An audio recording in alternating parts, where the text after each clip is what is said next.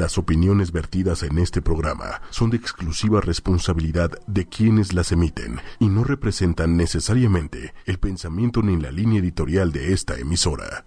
Estás hasta la mar de todas las malas noticias. El oficial mayor de la Cancillería Mexicana, el señor... No entiendo. Cansado del estrés cotidiano. Eh, ayúdanos. Tenemos la solución.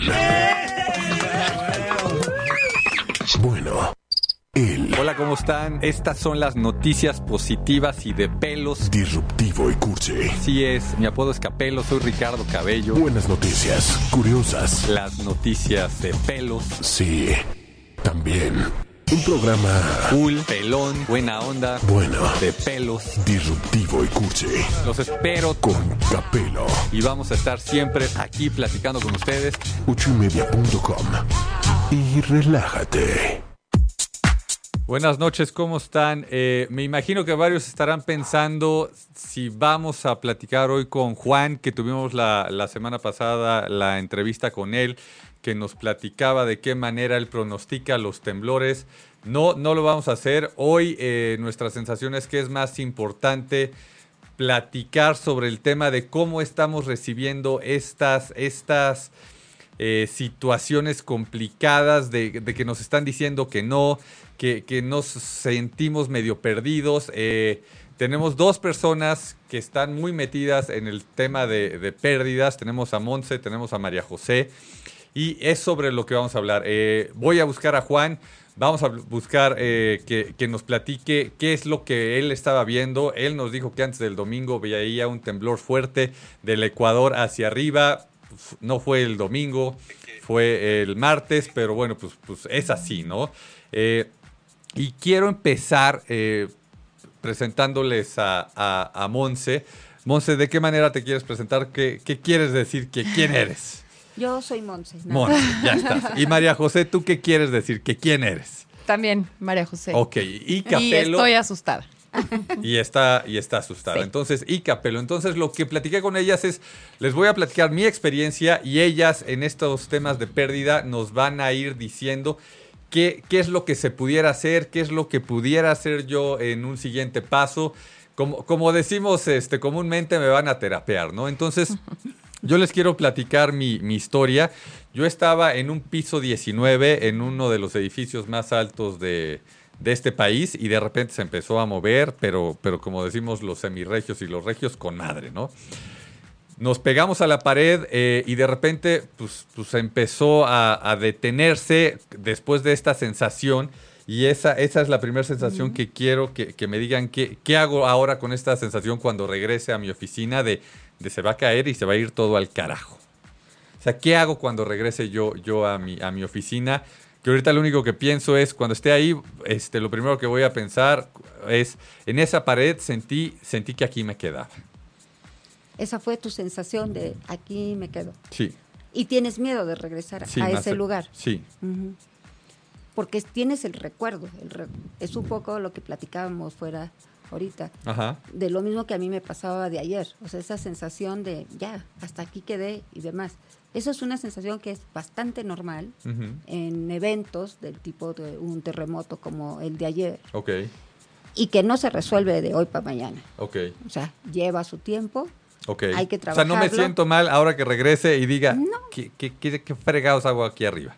No, es algo que se tiene que ir procesando. Ok. Lo que pasa es que ante el miedo lo que queremos es resolverlo rapidito para no seguir sintiendo el miedo. Ok. Y eso tiene un proceso, no es de hoy a mañana. Y es una sensación corporal, ¿no? Claro. Es decir, Hay una Ah. tú memoria. sentiste miedo Ajá. y en alguna parte de tu cuerpo se instaló ese miedo. Ok. Es decir, es como si hubieses comido, es un eh, ejemplo burdo o es una comparación burda, como Ajá. si hubieses comido algo con color Ajá. y este color te pintara por dentro. Ya. y se quedó pintado en algún lugar de tu cuerpo. Pero entonces, ¿qué hago con esto? Por, por mucho que, como dice Monse, quieras pensar, no se va a caer porque el edificio, porque, la- porque está construido de cierta manera, porque ya fueron los peritos, porque... Sí, pero tengo miedo. Ok. Sí, pero esta sensación en mi cuerpo está. Y el hecho de regresar la reactiva. Por- Y un, un tip que, que tú nos dieras, Monse, para, para cuando yo regrese, ¿qué, qué tip? O, o todos los que vamos a regresar a nuestras oficinas que nos Sí. dieron chance del home office, que vamos a regresar muy probablemente todos el lunes, ¿qué, qué, qué tip? Yo creo que un buen tip sería el dejar un poco el lado izquierdo, que es el que te está diciendo María José, de lo tengo contemplado de esta forma, me pasó así, porque esa parte no entró. Ok, Tu parte que entró fue la derecha, la de la emoción, la del sentimiento. sí, Entonces, una sugerencia sería Ajá. entrar con el hemisferio izquierdo. ok, pues, no pasó, estoy aquí ok. y así lo tengo que ver. Ok, ok. ¿Tú, María José, algún tip que, que- que dieras para los que vamos a regresar a nuestra oficina? Como digo, muy probablemente el lunes. Algunos regresaron hoy, pero, pero este, ¿qué? O mañana, ¿qué, qué, qué les dirías? ¿Qué les diría? Que contacten desde donde puedan Ajá, con esta realidad de la primera sensación que tuve, que la estábamos platicando afuera del aire hace ratito, es tengo miedo de perder la vida. ya. Tengo miedo y me estoy enfrentando a lo vulnerable que, Que puedo, ser, ser, Ya. Sí. en una situación como estas, que no me avisa, que no me explican, porque México es maravilloso y tenemos todo un- toda una capacitación impresionante, pero en el momento del miedo y del temblor, te paralizas, te paralizas, te asustas y dices, "Ah, ¿y ahora qué hago? Yo creo que otra parte es reconocer que sí tenemos miedo. Que esta parte vulnerable que los desastres naturales nos hacen sentir es reconocerla, es un miedo. Y eso te lleva muchas veces a reflexionar en otras cosas. Entonces, un poquito al, al- al- al anuncio o a lo que todos hemos escuchado que dicen de los, de los alcohólicos, ¿no? Lo primero que tienen que hacer es reconocer que son Sí. alcohólicos. Y reconocer que tienes miedo. Entonces, reconocer que tenemos miedo, ese es el primer tip. Yo también Luego- tengo miedo de regresar. Ok, Supuesto. ok. Totalmente. Luego, eh, siguiendo... Yo tengo eh, muchos vecinos que tienen miedo que no han regresado a sus casas. Ya. Luego, siguiendo este tema de, de ahí en, en- en- este edificio, ¿no? Este, y lo voy a decir abiertamente, ¿no? Soy, soy Godínez de, de- de la Torre Mayor. y, y de repente nos dicen, pues, ¿saben qué? Este, vamos todos para abajo. Antes de- de otra cosa, pues yo dije, ¿me llevo mis cosas o no me llevo mis cosas, no?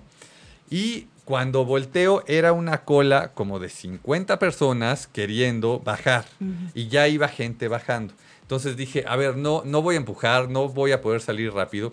Y me asomé por la ventana y esas imágenes que se han este, viralizado de, de que se veía muchísimo humo y que se veía una explosión y demás, yo lo vi. Claro. O sea, yo vi muchísima, muchísima, muchísimo polvo. Este, yo vi el- la, la explosión, yo le saqué una foto eh, y, y fue este tema de, híjole, este, ¿qué habrá pasado, no? Eh, después de asomarme, volví otra vez a donde estaban las escaleras, ya quedaban como 20 personas, entonces pues fui a mi lugar, agarré mi computadora, agarré mis cosas, este, tengo una backpack, me puse la backpack y todavía me dio ahora sí que unos segundos como para este, terminar de, de- ver si, si faltaba alguien de bajar. Ahí estaba, este, la verdad que una, una brigadista que lo estaba haciendo muy bien, mis, mis respetos para Marisol. Y, eh, y me dice, ya, ya somos los últimos que quedamos, vámonos para abajo, ¿no? Y ya empezamos a bajar en las escaleras. Yo, yo se los digo este, con un poco de pena y, y de corazón. O sea, yo no intenté ni, ni pasar a nadie, ni, ni apurarme, ni, ni estaba molesto porque íbamos todos muy despacios, porque yo no tenía ni idea de lo que había pasado. Yo se los digo, y, y por eso digo de corazón y pidiendo una disculpa. Yo creo que si hubiera sabido todos los edificios que se habían caído ya en ese momento. Yo cuando me asomé vi mucho polvo y yo dije, pues, pues igual y se cayeron cachos, pero nunca me imaginé qué, qué onda. Para, para todos esos que, que hoy sentimos este, este tema medio de culpa, de, híjole, este, pues me doy cuenta que, que no, no, no tomo las cosas a lo mejor de la mejor manera y, y yo igual y si hubiera intentado pasarme por, por, por donde estaba la gente caminando todos ordenados, por si hubiera sabido que, que se habían caído. Esto, esto ¿cómo, ¿cómo me lo quito? Pues mira, la culpa nunca ayuda en ningún terreno. Ok, Y en este caso muchísimo menos. ok. Porque culpa es un poco como la responsabilidad y tú no eres responsable de un terremoto. Entonces, en ese momento uno ni siquiera está totalmente en sus cinco sentidos, como se diría coloquialmente. Uno lo que tiene en la mente es como tus tus prioridades en la vida. Y supongo que tus prioridades en la vida son tu esposa y tus hijos. Sí, sí. Y que lo que te guiaba a bajar esa escalera, no sabías si se caían 20 o 10 edificios o uno. Tú lo que querías era saber cómo estaba tu esposa y tus hijos. Sí, sí. Y sobre esa línea tú te manejaste. Sí, Tú- sí, sí. Ahí no debe haber ninguna culpa. Y, y- y María José, ¿cómo tú ves estos temas de, de sentir culpa por algo que ni siquiera hiciste? Porque así estoy yo. Eh, Esto es muy normal. Ok. Eh, en eventos traumáticos donde hay mucha gente involucrada, me refiero a un accidente de coche donde mueren varios de los integrantes, ¿no? Y uno queda vivo. Cuando estás en un evento así, el que queda vivo siente mucha culpa. El que queda vivo se siente mal porque dice, ¿por qué yo sigo Claro. vivo y los demás No. no? Y ahí quisiera también sumar que toda tu red, tu sociedad, tu gente que te conoce, de al- en algún sentido, desde un profundo amor, te obliga a darte cuenta que eres un suertudo, Ya. que qué bien que tú sí estás vivo, Ya. ¿no? Híjole. y eso yo- a veces no ayuda mucho. Exacto, ¿no? Y yo lo llevaría a mi esposa ya no está. Ya. Claro. O sea, suertudo de qué me hablas, ¿no? Ya no tengo casa, pero estoy vivo. Entonces las deudas las sigo teniendo. ¿Eso es suerte?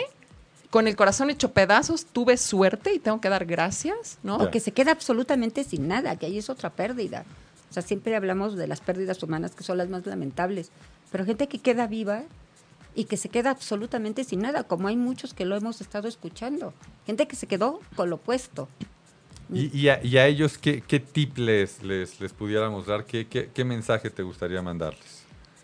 Mira, yo en eso soy como muy conservadora Ajá. y yo siempre digo que en el momento de la pérdida, la persona no está para escucharte. Ya. La persona no entiende ni siquiera lo que tú le estás queriendo decir con el mejor amor, con el mayor interés de estás que le ayuda. Es ponerte en el lugar de ella de lo que está sintiendo. Ya. Entonces, yo ahí soy más, a lo mejor también María José un poco, más de acercarse, de apapachar y de decir, aquí estamos y después ya sobre la marcha iremos viendo cómo se resuelve todo. ok. Tú. Y ese sobre la marcha me encanta, Monse, Claro. porque yo quisiera decir que me siento orgullosísima de ser mexicana, porque hoy se respira tristeza, se respira miedo, sí, Sí. pero se respira Inseguridad. tanto amor. Es decir, sales a la calle y te cruzan las motos con los médicos, te cruzan los paramédicos, te cruza la gente con las camionetas llenas de comida. O sea, estás oyendo que por favor la lleven aquí, que aquí ya hay mucha, que aquí...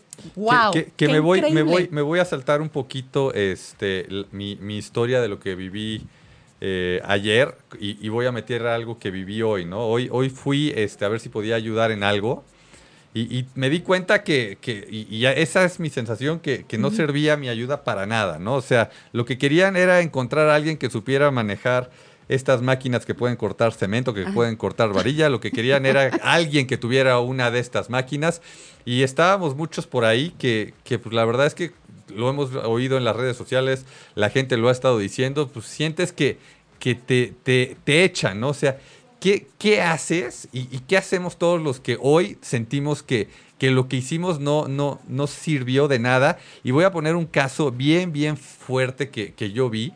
Que, que estaban preparando este, en, en- allá abajo en la Condesa sándwiches y llegó una señora diciendo, "Ay, aquí traje sándwiches. No, no, es que los necesitan frescos.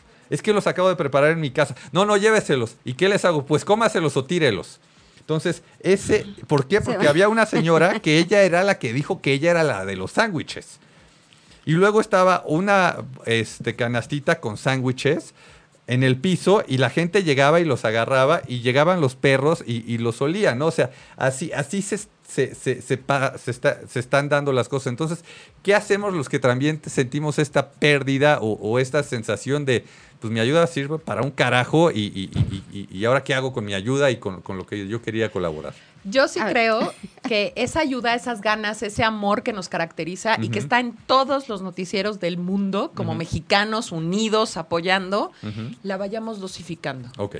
Pero, pero el- el- los que tenemos el sentimiento, Ahí va, la vayamos dosificando. Hoy tú tienes ese sentimiento, trata de mantener viva esa flama en ti, Claro. esas ganas de ayudar, porque hoy todo mundo está ahí. O sea, esa señora que votaron con los sándwiches le dijeron que si Por quisiera favor, mejor los señora, tirara. mañana Sí. haga otros sándwiches y el lunes que viene haga más sándwiches, Y porque seguro alguien los va a querer, señor. Sí, Usted y- no se desanime. Exacto, no perdamos esa fe, no perdamos esas ganas, porque hay muchísima gente necesitada y hoy se volcó todo mundo, porque hoy mi sensación es que muchas empresas no dieron, eh, no, no se necesitó ir a trabajar, pero a partir de mañana, y como tú bien dices, a partir del lunes, que parece súper lejano, Pero que es.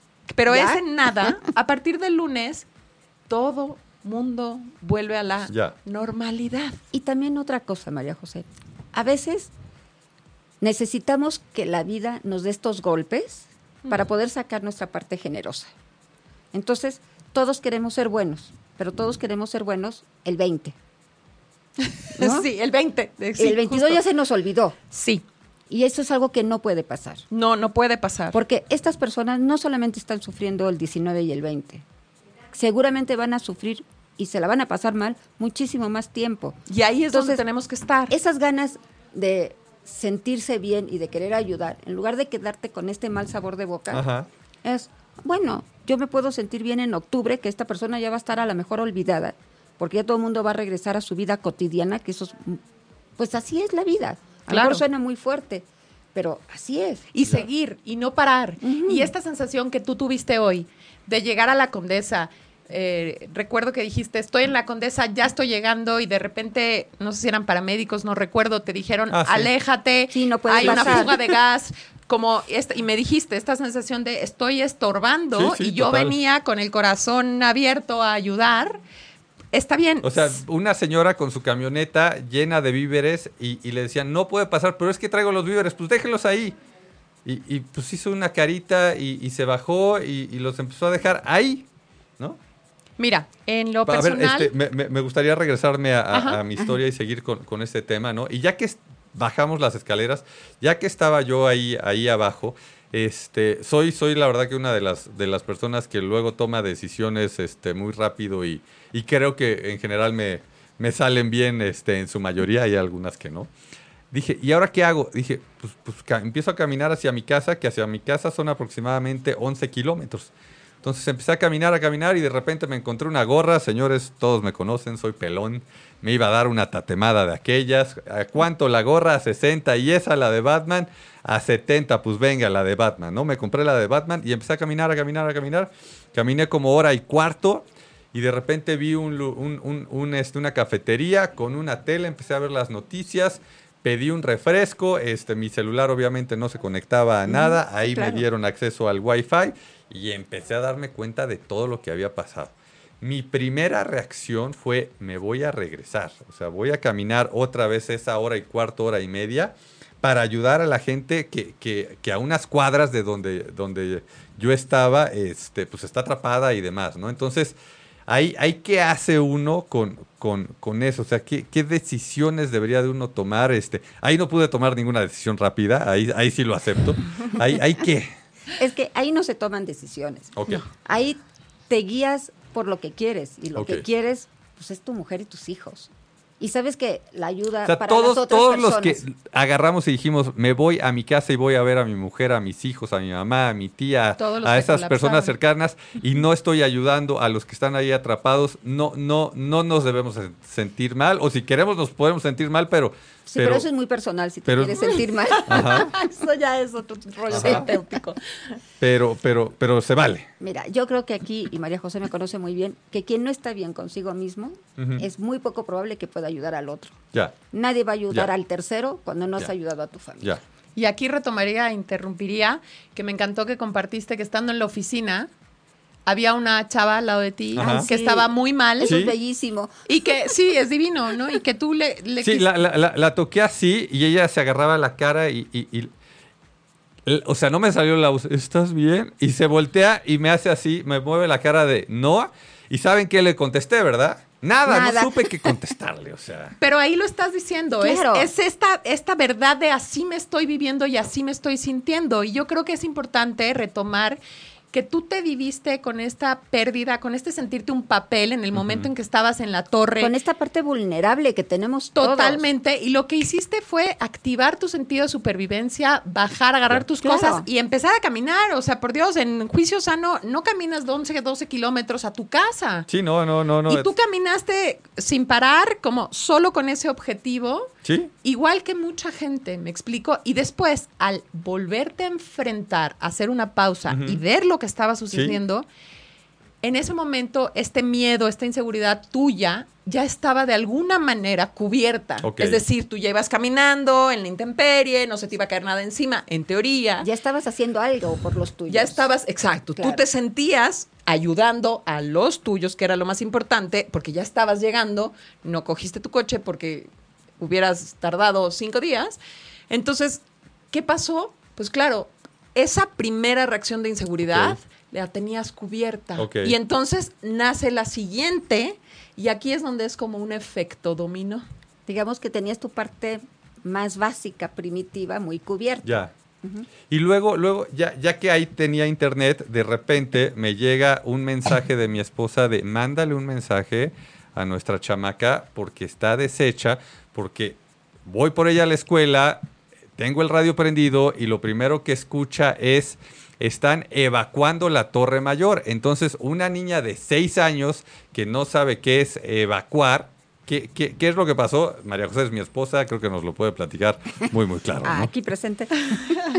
¿Cómo, cómo, cómo fue eso y, y- y- qué, qué viviste tú y cómo le explicas a un niño de 6 años, de 5 años, qué, qué, qué se hace? Porque nos están viendo muchos papás que, que ahorita igual y, y pusieron a sus hijos a ver la televisión. Dicen, pues es mi niño, pues sí, pero tenemos niños de 3 años y tenemos niños de 18 años, porque son sus niños, son nuestros niños, ¿no? Entonces, un poquito me gustaría que, que ustedes dos nos fueran dando tips de, de cómo se les van diciendo las cosas a los niños. Me gustaría primero este tema de, de tú qué hiciste con, Sí. con, con nuestra chamaca. Ok, sí, yo soy la mamá, soy su esposa. Este, ¿qué hice Wow. con ella? Cometí, cometí un grave error, ¿sí? Y siempre estamos expuestos a cometer un error y no pasa nada porque siempre hay oportunidad de, de corregirlo, Ok. ¿sí? Yo estaba en un restaurante a una cuadra de la escuela y tembló, agarré mi coche, salí por patas, recogí a mis hijos y fui de las primeras mamás en recogerlos. Olvidé todo esto que estamos hablando, honestamente, y prendí el radio. ¿Qué pasó? Me equivoqué. No debía de haber prendido el radio, porque una criatura de seis años no puede dimensionar, entender, porque sí lo puede escuchar, pero no puede entender las palabras en el contexto real. Entonces, claro, la niña se sienta en el coche, cierran todo, yo me empiezo a dar la vuelta y en eso solo se oye, en este momento estamos, querido auditorio, estamos evacuando Torre Mayor y está cerrado Reforma. Y mi hija se pone muy mal a llorar, empiezan, le empiezan a temblar las manos y me dice, mamá, ¿qué es evacuar? Porque mi papá trabaja en Torre Mayor, ¿no? ¿Qué hice en ese momento que sí recordé lo que hay que hacer como Ajá, padre? ajá. Es que somos las figuras de autoridad y de un montón de cosas, y entre ellas de seguridad. Entonces, es como, lo veo como si fuese una casa, ¿no? Yo soy una, un te- una parte del techo y papá es la otra Sí. parte del techo, ¿no? Y ella, sin entender, faltaba un cacho del techo, Ya. ¿no? Estoy completamente desprotegida, solo tengo seis años y tú eres mi seguridad. Tú eres la que me puede dar seguridad y por eso me voy en la noche a dormir contigo y por eso si algo me pasa y me duele me voy contigo. Entonces me detuve, literal, me detuve, puse mis flashers, me detuve, me bajé de la camioneta, la abracé y le dije, mi amor, pasó esto, tembló, lo sentiste, sentiste que se movió. Mucho en la dinámica de preguntarle a ella para que ella sacara lo que ella tenía. Pero es que papá está en Torre Mayor. Sí, mi amor, papá está en Torre Mayor y papá está bien. Yo ya había avisado que estaba Sí, bien. tú ya habías avisado que estabas bien. Papá está bien. Yo quiero hablar con él. Mi amor, no se puede hablar por teléfono. Y aquí es donde voy a cómo empezar a hablar con los niños Ya. desde lo que ellos entienden, ¿no? Porque pues cualquier día agarran tu celular y juegan jueguitos y ven videos y llaman siempre, como hoy no se puede, Ah, ya. ¿no? Yo creo que la edad es muy importante. O sea, Ok. Estamos hablando de una niña de seis años Sí. que este, la capacidad de entender abstracciones de la afuera no las entiende. Entonces, por eso hay que ser tan concreto. Ahora, yo sí soy partidaria de que a los niños se les tiene que explicar, como María José, a lo que entiendan. Ok, a lo que entiendo. Algo que yo no recomendaría es que los pusieran a ver visualmente las imágenes. ¿A qué, ¿A qué edad tú crees que, que, que, que, pues, pues, órale, eh, o sea, porque luego lo piden ellos, Claro. ¿no? No es que los Mira, pongamos, o sea, ellos es- lo piden.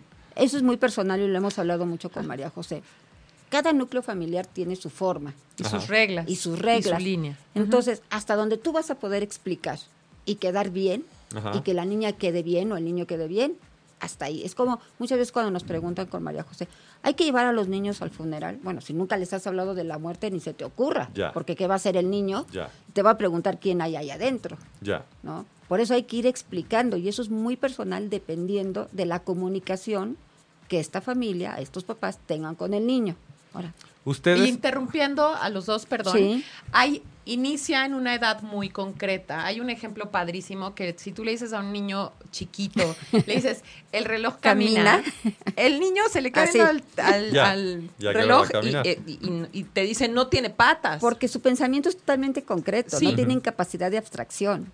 Claro, entonces, entonces- lo van a entender literal. La pregunta de qué es evacuar, o sea, a ver, ¿qué va a ser el edificio? entonces, si algún papá siente que a los 10 años su niño está pidiendo ver las noticias y quiere ver qué está pasando, este, igual y, y que y lo igual que si lo pide a los siete. Igual que si lo si pide el a los papá se quiere sentar o la mamá se quiere sentar Ah, y le va a exacto. Y le va a explicar. Si estás listo. Sí, no es enchufar el niño en la ponga- tele. No, no, no, es ya, sentarte con él a su lado y decir, órale va, tú estás demostrándome cierta madurez que yo en Claro. español coloquial voy a pechugar, Entonces- me siento junto a ti y entre los dos vemos las noticias, me cuentas que estás tú viendo, porque mi visión de las noticias no va a ser la misma a los cuatro, a los seis o a Entonces, los diez. otro de los tips que nos están dando, aquí dijimos cinco tips, creo que ya este es el, el tercero muy, muy claro, es si van a poner a sus hijos a ver este estilo de cosas, estén ustedes ahí para que, para que si tienen alguna pregunta, ustedes se la puedan contestar, porque a lo mejor es, híjole, sí, como, como en, en la película de los Avengers, sí, Claro. como en Spider-Man, sí, sí, pero aquí hay, hay, hay una pérdida más, más fuerte, ¿no? O sea, no, no, no es esto que, que, que está actuando alguien que pasó, sino es algo que ya se nos queda. Y de ahí me quiero pasar a este, algo que ya se nos queda, de estos niños que, que o sea, que perdieron amiguitos. Hijo, Justo iba a decir. importante. ¿Qué onda? ¿Qué hay, hay qué es a estos papás, este, qué, qué, qué les pudieran decir ustedes? O sea, yo sé que tendría que ser caso por caso, pero, pero un poquito, este, ¿qué, qué, qué creen ustedes que estos papás les pudieran decir a sus hijos? ¿Los llevan o no los llevan a la funeraria? ¿Qué hacen? Mira, retomando un poco lo de María José, si los papás somos este soporte emocional y este soporte de seguridad en los niños, Ajá. nos corresponde a nosotros, como Ajá. adultos. como adultos, decirle a los niños qué está pasando. Niños y adolescentes, porque esperan de nosotros que se los digamos. Entonces, es difícil muchas veces manejar todos estos temas. Porque O sea, aparte si tú ni mismo siquiera dices, tú sabes. Tengo un miedo de regresar a la oficina Sí, sí, sí, y sí, sí. tienes, bueno, no sé cuántos años, tampoco me Chavo, importa mucho, sí. pero bueno. este, Ya Chavo. está pelón, entonces ya no importa la imagínate, Perdón, perdón, y voy a hacer una, una broma, igual hoy no se deberían de hacer, pero no tengo ni una cana. no, eso me queda clarísimo. Mira, retomando esto un poco de una Sí. broma, porque el tema es fuerte y es serio. Sí. Yo tuve la fortuna de conocer a Elizabeth Kubler-Ross, que para quien no sepa es pionera de la tanatología y de las Ellas dos pérdidas. son tanatólogas, este, la maestra, la alumna, este, el, el preguntón. Y una cosa que personalmente a mí me dijo una vez en un congreso, que si yo me quería dedicar a, e- a la tanatología, Ajá. lo que no podía perder nunca era el sentido del humor. Porque el que estaba mal era el otro, No tú, exacto. Ah, ya. ¿ok? Ya, o sea, ahorita, ahorita que yo traigo estas culpas, estos sentimientos y demás. No, por favor. Pero, pero me río, este, no, no me siento ahora mal porque me No, río. claro no, porque que no. aparte es una especie de catarsis, es una Claro. crisis Ah, nerviosa. Te estás riendo desde el nervio, desde el miedo. Y no con la falta de respeto. Y no No, con no, la no, falta de Entiéndase, no, respeto. no, no, es no, falta de respeto para en ningún nada. momento. O sea, Sí. ahorita, ahorita hasta siento que es un buen ejemplo que estamos diciendo, esos papás, ¿qué le pueden decir a esos niños? Pues miren, pues, pues si de repente el niño está contento, este, pues jueguen con él y ríanse con el niño. No, no, Por no le vayan a decir. Porque aparte no tiene que ser esto serio, ni acartonado, Ya, ya. ni. Claro. Por eso hablaba de- del lenguaje correcto con tu hijo, que tú lo conoces, ¿no? Y yo aquí sumaría, como mamá, tus hijos van a tener preguntas. Ya. Entonces, ¿quién quieres que les dé esa respuesta? A mí fui una vez a Los una papás. plática y me quedó oro molido y dije, esto es lo que tengo que llevar en la vida. Tus hijos siempre van a tener respuestas. Tú sabes si quieres ser tú, la fuente de información que tú sabes que quieres que sepan. O que sea el otro. Que sea el amigo, que sea el vecino, ¿no? Que sea quien sea, que lo pueda hacer desde un profundo amor, pero no era tu línea de educación, no era lo que tú querías. ¿No? Entonces, yo sí diría, siéntense a hablar con sus hijos y desde hablar con sus hijos puede ser, ¿tú qué crees que pasó? Oye, ¿tú dónde estabas? ¿Te acuerdas? Y el niño puedes darte cuenta que ni siquiera lo tomó así. Y está bien, tampoco juzgarlo, tampoco... No le tienes que dar demasiada información si el niño no la está Lo, lo- lo pidiendo. que hemos oído mucho, ¿no? De, de- de escuchar al niño y, y entender qué es lo que quiere saber. ¿no? Y retomando un poco de cuando los compañeritos mueren, como en Ajá, este caso, ajá. tristemente, es muy importante explicarles también a los niños Ya. Sí. y a los adolescentes. Los adolescentes son chavos súper solidarios. Ok, esto- Y- estos del TEC, que, que creo que son Claro. cuatro o Y cinco mira, chavos que... Algo que en taratología se ve mucho y en pérdidas también es la muerte del otro nos confronta mucho con nuestra propia muerte. Ya. Entonces, si el compañero se murió, también me pude haber muerto yo, Sí, sí, sí. definitivamente.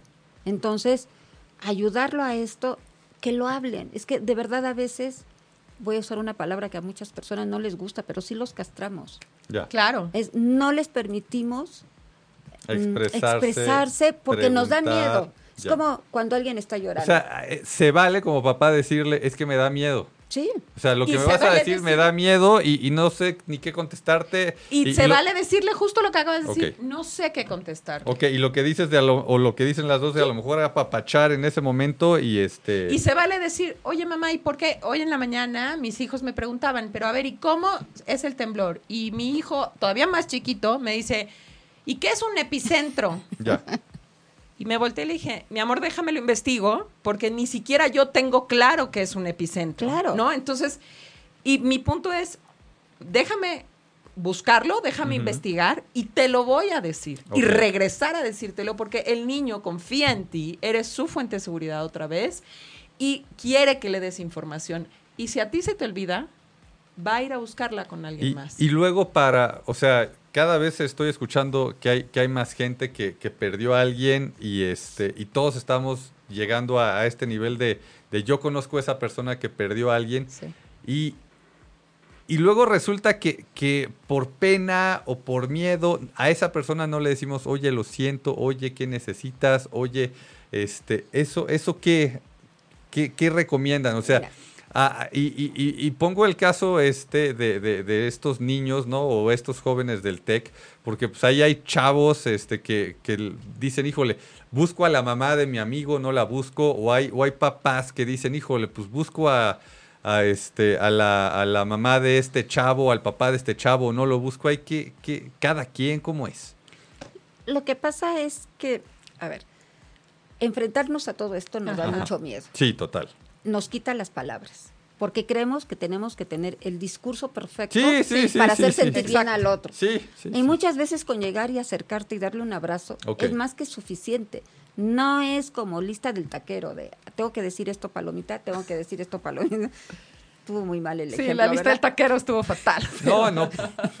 Pero no, es algo que tiene que salir más de adentro. Estamos hablando de sentimientos y de emociones, Ok, no de logística. Y estamos hablando también de, oye, es que a mí me dio muchísimo, a mí, a mí también. Y Ya. entonces, a veces la gente de verdad, y otra vez vuelvo con los niños o con los adolescentes. O con los a- adultos. O con los adultos, a veces el hecho de sentarme al lado de ti con un café, con un cigarro, con un, perdón, mentadero de madres, con un lo que quieras, ya tuve suficiente. Con eso bajó mi nivel de estrés, con eso ya estoy tranquilo, con oírte diciendo, no, pues claro que te sentiste culpable, pero a ver, no te habías dado cuenta que se había caído tantos Ya, edificios. ya. Y tú te ibas a buscar a tu familia, tú ibas a buscar refugio seguro Claro. y querías tocar y ver a los tuyos y, y estar tranquilo y seguro, igual que muchos, que por eso se colapsó el tráfico. Sí, sí. Al final tal vez mal de muchos consuelo de no, no me acuerdo cómo Sí, es no se eso, puede ¿no? decir. Pero, pero es verdad, o sea, también es válido decir somos humanos y estamos vulnerables. Ok. Y, y- y un mensaje que me gustaría que, que mandaran, que, que en este tema de, de la tanatología, lo poco que he entendido, este, veo que es que es muy valioso y muy importante el, el, el después, ¿no? O sea, porque luego es, híjole, es que ya pasaron este, dos, tres semanas o ya pasó un mes y, y vale la pena mi ayuda o, o, vale la pena buscar a esa persona que, que, yo sé que se le murió el hijo, yo sé que se le murió el primo, yo sé que se le murió este, la mamá y, y pues no la he buscado, ya pasaron dos meses, ¿se vale? Claro que se vale. Okay. Mira, toda pérdida tiene un proceso de duelo y como tal es un proceso que okay. no pasa de hoy a mañana. Y lleva su tiempo. Lleva su tiempo, hay varios tipos de duelo, de lo que no vamos a hablar hoy. Y es muy importante tener un seguimiento. Okay. Parte de la frustración de decir, ah, pues a la señora no le quisieron los sándwiches porque ya tenía, Ya. y ella llegó después. Esto es algo, un patrón muy cultural. O sea, queremos ayudar ese día. Claro. O sea, queremos ser los divos ese día. Y como yo quiero y desde donde yo, Yo, quiero, y Ya. desde lo que yo necesito. Porque más aparte, que lo que necesita el otro. La ayuda la estoy viendo desde mí. Claro, desde No mi me necesidad. Estoy poniendo en el lugar del otro para ver qué necesitas tú en verdad. Ya. Y todas estas personas lo que van a necesitar no es ayuda de una semana, No. ni de, van a necesitar una ayuda que ojalá haya un O seguimiento sea, para lo, que se lo- pueda lo que he dar. estado viendo de por lo menos hay que seguir ayudando a- en, en este nivel las próximas tres semanas. También, sí, o si- más, o más, lo que sea si, necesario. si hay alguien que, que trae sentimiento este, y lo podemos ayudar y ayudar Pues, y ayudar, que ayude, este, claro. ok. Perdón, y, y ahí están los papás de los niños de la escuela. ¿Tú crees que en tres semanas van a estar bien? ¿Sí No, no, no, no, no. O sea, lo que están sufriendo ellos hoy es Es de por vida, es un antes y un después. Hay, hay, hay personas, y, y- una de ellas es María José, que dicen, es que todos decimos, no, pues ya pasó un año, pues ya se le pasó este, la muerte de, de su mamá, de no, su papá, claro que de no. su... Claro que no, no. bueno, Y, y las dos ahorita al unísono, Claro que claro no, que claro no. que no. porque una cosa, como decía Monse, no Perdón, perdón, pero el, el señor Méndez todos los años pone lo de su mamá y claro que, que le sigue dando sentimiento, ¿no? O sea, Claro y, que y- sí. y no es de, no, ya se le tuvo que haber pasado. No. No, todos los años le va a dar este sentimiento, ¿no? O sea, Y aparte es que aquí hablamos de duelos, que bien dijo Monse, no es a lo que venimos a hablar, pero hay duelos patológicos o no bien llevados que O no conllevan- resueltos. o no resueltos que conllevan ciertos tiempos y ciertas cosas. Pero después del duelo lo que yo hablaría como mortal y como persona es la cantidad de tiempo que estás sin ese ser querido no entonces ya no no sé si es el duelo o el extrañarlo. Lo que hemos dicho siempre, lo que duele es la ausencia. claro A esa total. persona ya no la vas a tener. Nunca Ahorita-. Es lo que hablábamos un poco de este chavo de, de lo del TEC. O sea, se van a llegar sus compañeros el lunes Y o va a el estar día que reanude y vacía. la silla eh, va a estar vacía. Ahorita- o los chavos ya no van a estar. Aquí de los mensajes que nos están escribiendo, nos están diciendo que, que, que rezar, ¿no? Que orar. O sea, y otra vez, si a ti es lo que te ayuda, Claro. venga, ¿no? Y es rezar y es ponerte en meditación. Mira, ayer a mí un poco me sorprendió porque a mí me agarró en el instituto donde doy clases Ajá. y el maestro que estaba dando la clase es budista. Y así yo salí como loca descosida que no pude avanzar más de allá de la puerta porque todo se movía tanto que no había cómo. Sí, sí. Él se puso a meditar Ok. claro y la verdad me dio un ejemplo de serenidad. Ya. Yo tengo Sí. muchos maestros que ayer, a ciertas horas, en Claro. sus Facebook Lives, en sus lugares, y ahí retomo lo que decías de, de tu impotencia y de tu, lo que yo quiero hacer no sirve. Claro que, Que sirve. Ah, oía, por ejemplo, en la mañana también de, ay, es que quieren ayudar a los perros. Perfecto. Ya, Hay ya, ya, miles ya. de animales en, en- en necesidad. ¿Cuántos son su compañía? Se quedan sin el perro, sin el gato, sin la mascota y se quedan solos. Sí, sí, o sea, a lo- a lo- o sea si, si la gente lo que dice hay que ayudar a las personas que lo piensen de esa manera, o sea, ese perro le da alegría a esta persona Claro. todos los días, entonces piensa en esa persona que necesita a su perro, ayuda a ese perro. Y que son animales que de llegue con su compañía. dueño, ¿no? O sea, Claro, Claro. y que haya mucha gente que la Claro. acompañan y haya mucha gente que estos duelos no resueltos, que lo hemos platicado mucho con Monse, estos duelos no resueltos, a veces muere tu, tu familiar y no lo resuelves y cuando muere el perro es una Sí. cosa, sí, sí, sí, ¿no? total, Porque total, se te total. engancha. Entonces, Ese es otro punto bien importante para todas las personas que han tenido Sí. hoy pérdidas en El terremoto, que este, por favor elaboren el duelo. Y a ver, ese, ese, ese, ese, esa palabra a mí me encanta, la de pérdidas. María José me ha ido explicando poco a poco este, este tema de la palabra pérdida y de tanatología, que todos decimos tanatología, muerte, pérdida, No. muerte.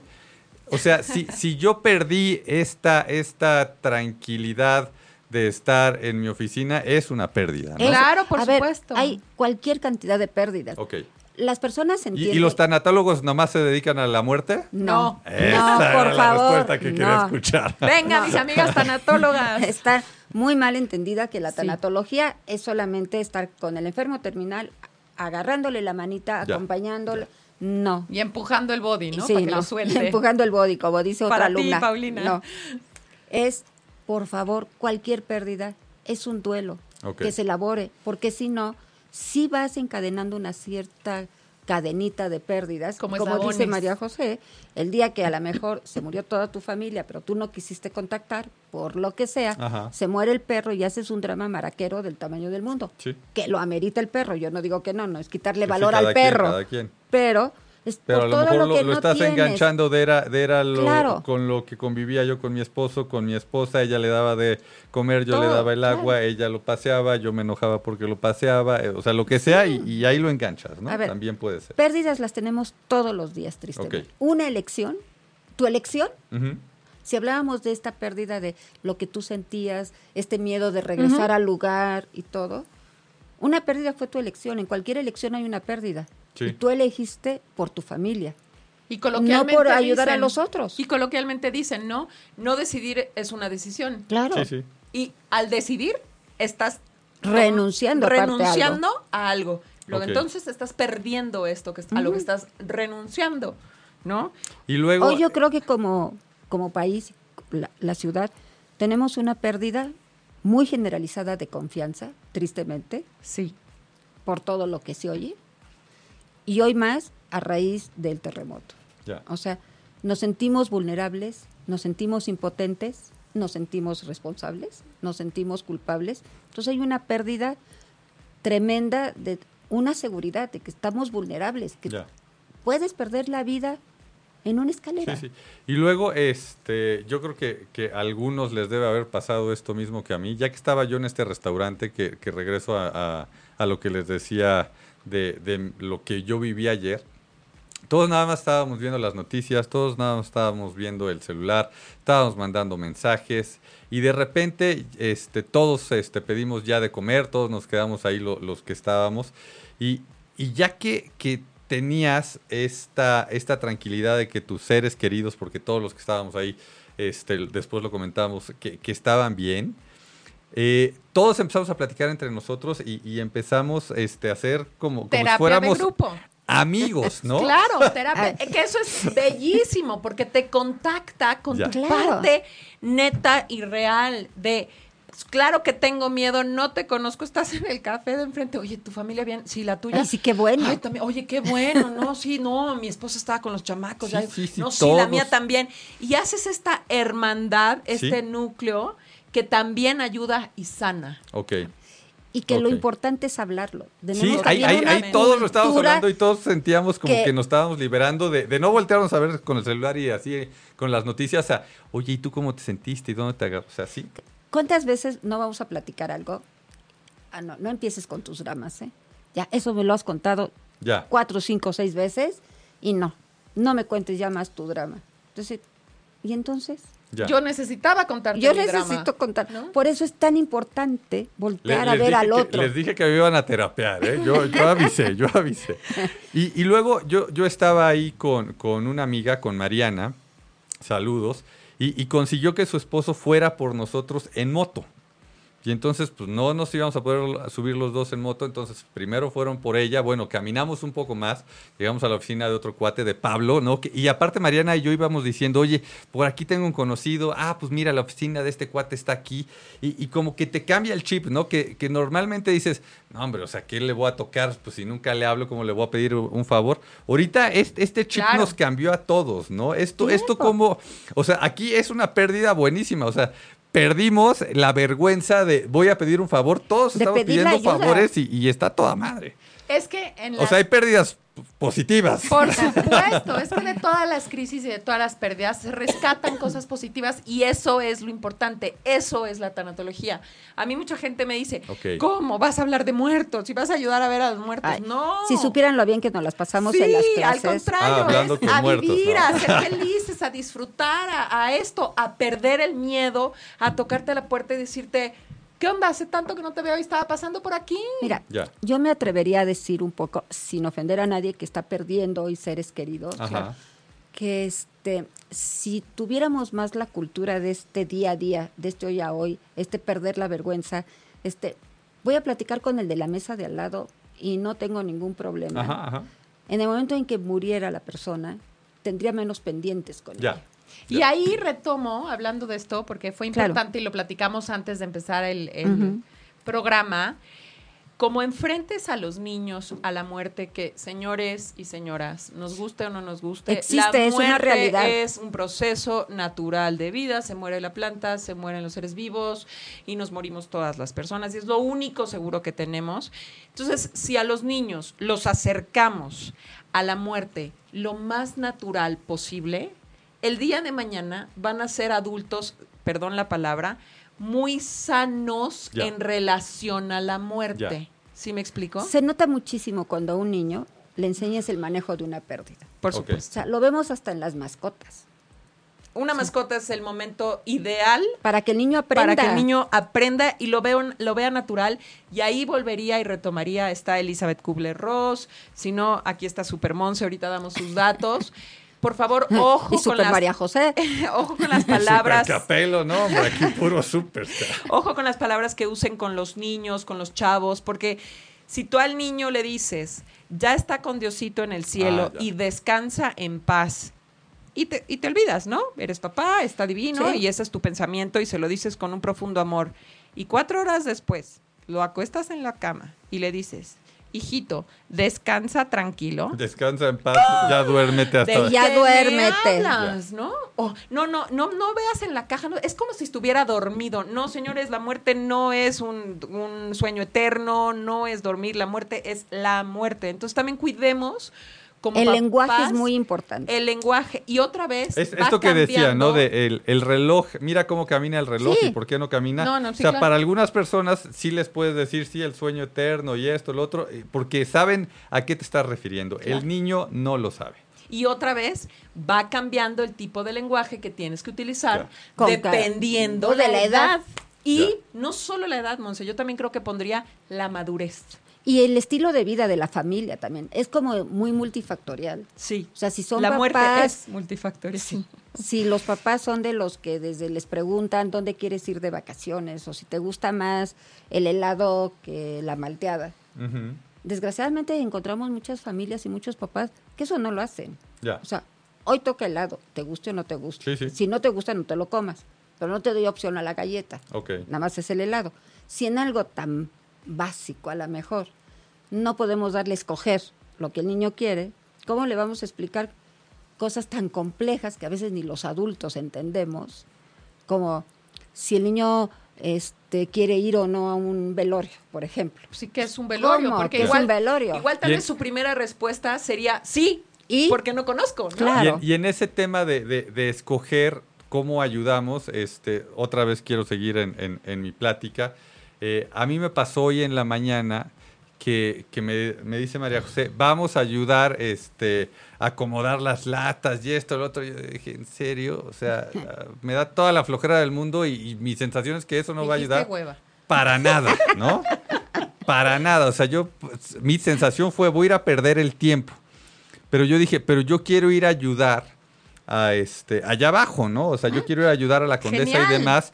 Y le dije, ¿sabes qué? Yo me voy a la condesa. Digo, ya, lo, lo que pasó fue diferente, ¿no? Pero, o sea, se vale, ¿no? Ayudar en, lo, en lo que uno quiere y, y a lo mejor no sentirse mal de, híjole, pues puedo ayudar este, acomodando latas y, y no quiero acomodar latas, pues, pues si tú puedes ayudar de otra manera, que fue por lo que quise que vinieran ustedes dos, yo dije, yo dije, puedo llevar a dos personas que pueden ayudar a que haya gente que está perdiendo cosas y, y que, que les demos estos tips. Y, y creo que es mucho más valioso que, que mañana intentar otra vez ir a, a ver, a ver si alguien, alguien este, dice, pues sabes que sí, sí ayudan estas manos este, de, de capelo para pasar agua, ¿no? Yo tengo ahí una combinación de dos palabras.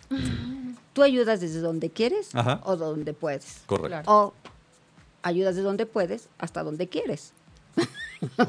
Así. Correcto. Y aparte también darte cuenta que esta ayuda, tal vez todo tu entorno está diciendo, ayuda de esta manera, ayuda de esta Ah, manera. sí, Y qué maravilla lo que estás diciendo, siento Claro. yo que es oro molido. Otra vez volteate a ver a ti. Sí, sí. O sea, sí. contacta contigo, con el miedo que sentí, con todo eso, contacta contigo, sé neta contigo y di, ¿sabes qué? No puedo, ahorita estoy muy asustado. Yo tengo amigas que se fueron, que no están en el, en el DF. Y una de ellas ya me escribió y me dijo, yo nada más puedo hablar de este tema, Claro. me, le entro a ayudar, padrísimo. Y le dije, lo que le contesté, le dije, increíble, porque cuando tú regreses a ayudar, vamos a estar cansados. Entonces necesitan Y va a ser el relevo, claro. Se necesita ir prolongando esta ayuda en el tiempo. Y entonces me contestó, wow. O sea, no me vas a regañar. Y le dije, para nada. Estás procurando por ti. Estás viéndote a ti primero. Y no es un egoísmo malo, es un egoísmo sano. Es yo ahorita no puedo. ¿A qué le dijiste a la de la Torre Mayor? ¿Cómo estás? no, pues lo mismo. No, mi amiga, no le pregunté, le pregunté, le pregunté, ¿estás bien? Y me hizo no, y nomás No. me le quedé viendo de, pues, pues, Y, y ya, ahí la abandonaste, exacto. Claro, Entonces, si hoy no puedes ayudar, pues dosifica tu ayuda y di, tal vez pon 50 pesos al mes en una cuenta de banco en la que tú quieras, en la asociación que tú quieras y que tú consideres que es la mejor. o- o saben Genial. que este, este tema del, del crowdfunding que está funcionando muy bien en, en países como en Estados Unidos, que, que le ayudas a una persona en particular. O sea, a mí me encanta esto de la Cruz Roja y, este, y, y todas estas fundaciones, pero, pero luego ves a alguien que, que hace clic contigo y si le puedes ayudar a esa persona, hay unas plataformas, a mí la que más me gusta es este, la, de, la de Inixar.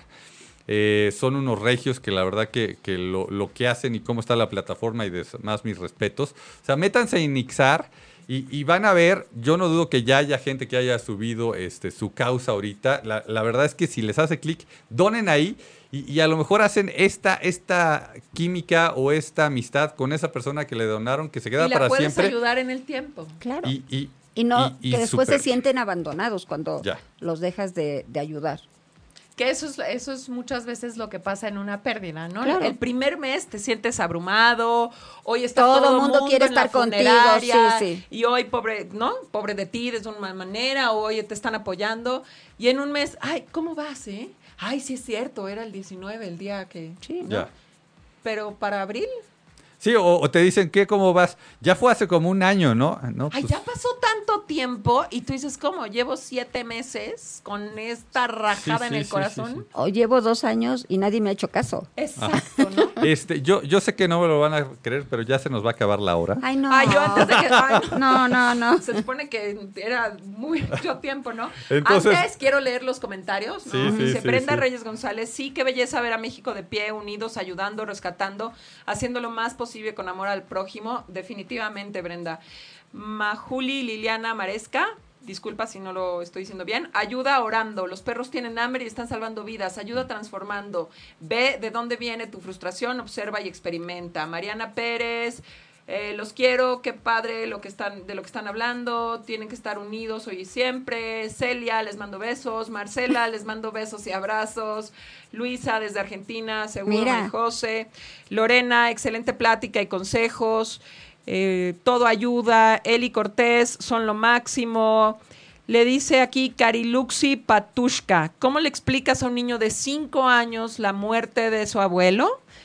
Ahí ahorita te la dejo. Jenny manda besos. Hilda, ¿cómo se llama la asociación regia que dijo? Eh, no es una asociación, es una plataforma de crowdfunding donde todos podemos subir nuestras causas y donde todos nos podemos ayudar. Se llama inixar.com Y con es X. muy parecida a... Ay, se me fue el No nombre. importa, es inixar.com. Este, al- algo, A ver, algún ¿cómo ¿Cómo le explicas a un niño, a un de niño 5 de años, cinco años la muerte. Mira, yo te sugeriría que con material didáctico, con títeres, con juguetes, hay muchos cuentos, a lo mejor se los podríamos mandar de alguna manera, algunos libritos o algo, Sí. que te ayudan y el niño es muy noble para entenderlo. A lo mejor no lo entendería como a nosotros nos gustaría que entendiera. Y lo va a entender más fácil. Lo va a entender más fácil y son muy generosos en ese tipo de explicaciones, pero usa material didáctico, juega con él y, lo va a acabar exagera, ahí sí me, metería mi cuchada. Exagera, era muy, muy, muy, muy, muy viejito, ¿no? Estaba muy, muy, muy enfermo, porque si no, cuando te dé gripa, se va a aterrar. Ya, está enfermo. Exacto, está enfermo, no, no, la gente no se muere de estar enferma, la gente se muere de estar muy, muy, muy enferma y después de, ojalá, mucho tiempo de ayudarle, ¿no? Entonces sí, eh, sí, hay dos o tres libros que a lo mejor después podríamos sugerirle que son muy importantes. Sí, que le ayudarían mucho. Pues mil, mil gracias a las dos. Eh, espero que esto haya ayudado. Fue, fue lo que yo quise hacer. Este, iba, iba a venir otra persona antes de, que nos pasara esto del, temblor. Este, al señor Santos Lázari, saludos. Y, y, bueno, cuando pasó todo esto dije, pues sabes qué, de lo que quiero hablar es, es de esto y y bueno, pues, pues mil gracias. Y también sumaría que somos muchos los terapeutas que, están dando a su disposición. gratuitamente sesiones. Tengo amigas que dan flores de Bach. Yo desde el Reiki, las flores de Bach, el coaching, el apoyo terapéutico. Acércate. Si conoces a alguien que conoce a alguien, acércate. Y si de verdad hoy no lo puedes pagar, te juro que eso no nos va a detener. Si estamos ayudando y si México está de pie y si estamos todos juntos, no nos va a detener. Y te podemos ayudar y podemos seguir a tu lado acompañándote en estos duelos mucho tiempo y pidan ayuda, de verdad, pidan ayuda si creen que lo necesitan. Pues Monse, María José, señor Méndez, hoy no participó, pero este lo traigo en el corazón. No lo dejamos. no lo dejamos. Soy Capelo, esto fue Disruptivo y Cursi. Nos vemos el próximo ¡Viva México! ¡De pie! Gracias. Todos adelante. Gracias.